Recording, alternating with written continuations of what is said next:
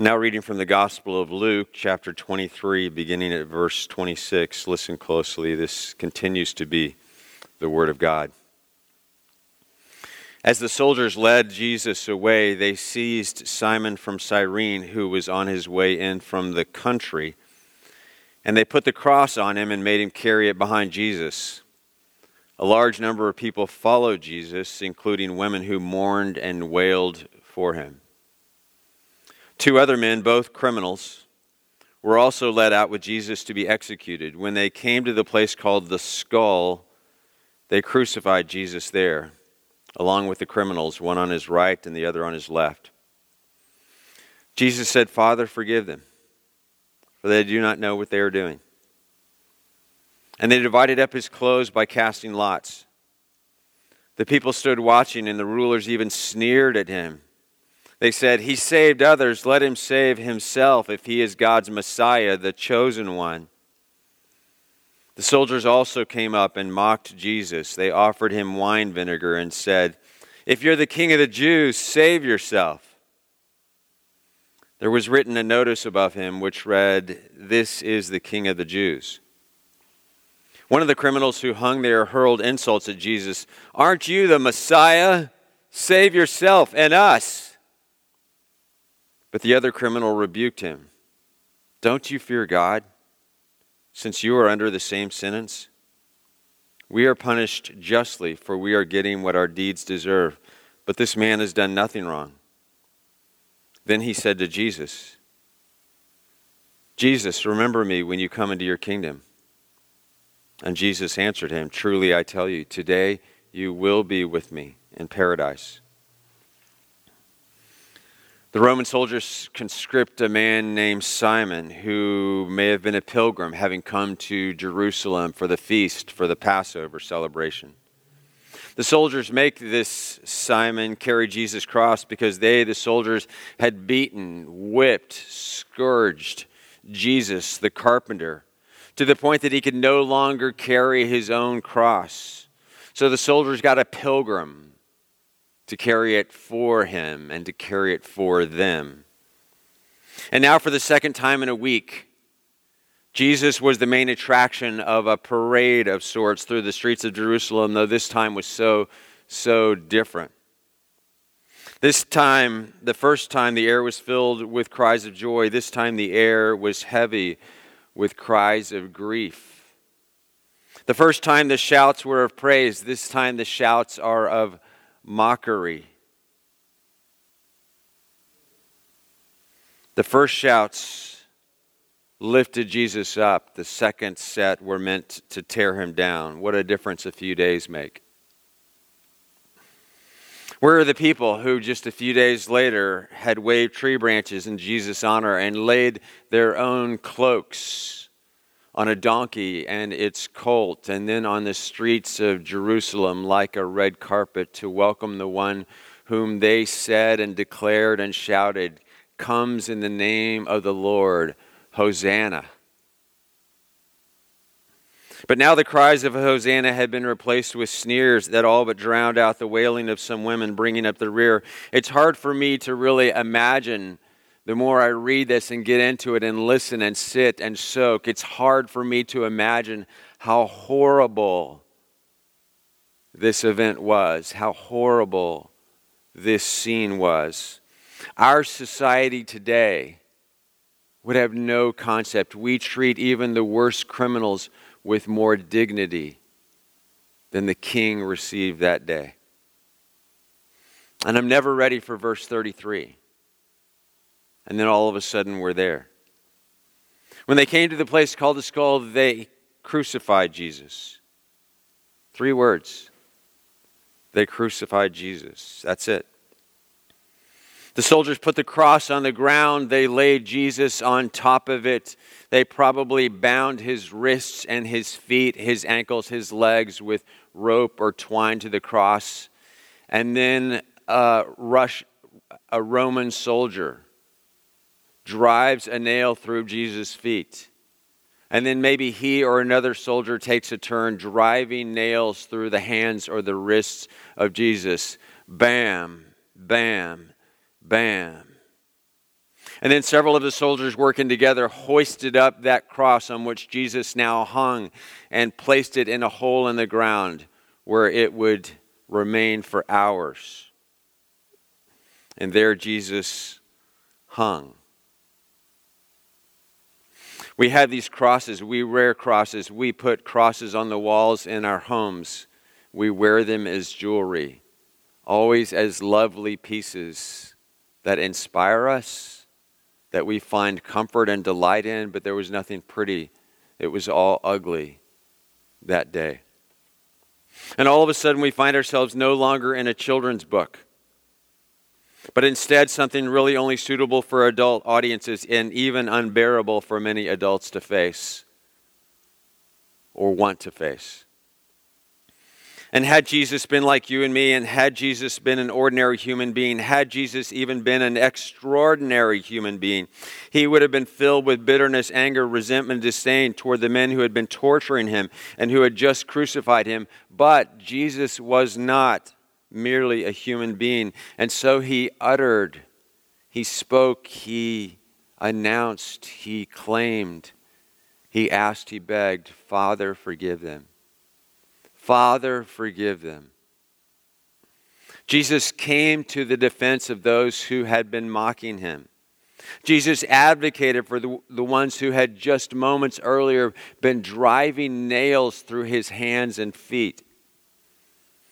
In a moment of literally excruciating pain, Jesus pleads to his Father to have mercy on these heartless, ruthless soldiers. Which, when we think about it, is exactly what Jesus had been doing all along. In the Gospel of Mark, at the beginning of chapter 2, so very early in Jesus' ministry, really right at the beginning of Jesus' ministry, four men have a friend who's paralyzed. And they want to get this paralyzed man, their friend, to Jesus, who has been healing people of different maladies and illnesses and conditions. But they can't get to Jesus because the crowd is too big. And so, through a hole in the roof, they lower their friend right to the feet of Jesus, who can't avoid seeing, interacting, coming face to face with this man. And what does Jesus do right there at the beginning of Mark's gospel? He declares, I forgive you, your sins are forgiven to the man who is paralyzed. And just so that everyone gathered there knew that he had the authority and the power, the right on behalf of God and as God to forgive sin, Jesus heals the man of his paralysis. And the man stands up so that everyone can know that Jesus had the authority and the will, the intent, the desire to forgive and forgive and forgive.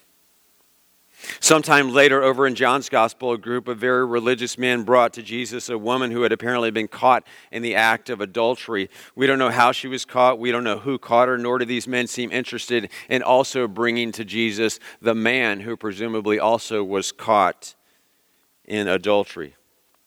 Luke writes, They made the woman stand before the group and said to Jesus, Teacher, this woman was caught in the act of adultery, and the law Moses commanded us to stone such women. Now, what do you say? They were using this question as a trap in order to have a basis for accusing him. And Jesus bent over and began to write with his finger in the dirt. And the religious men continued to question Jesus, and they demanded a response from the silent Savior. And Jesus stood up and said to these very religious men, Whoever among you does not need to be forgiven Whoever among you does not need to be forgiven may go ahead and throw the first stone. You can go ahead and stone her.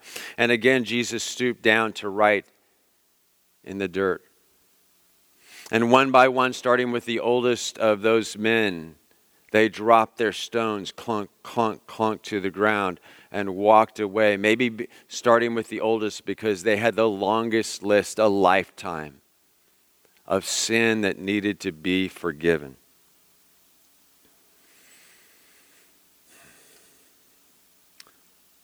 Jesus didn't just get to the cross and there begin to forgive people, to forgive people's sin, but rather that was his mission from the very beginning. And so Jesus stood up and asked the woman rhetorically, Who remains to condemn you? And she said, No one. And he said, Neither do I condemn you. Go and sin no more. Forgiven. Forgiven. But a person might object and say, I've never done anything to Jesus that I would need his forgiveness. I've never sinned against Jesus.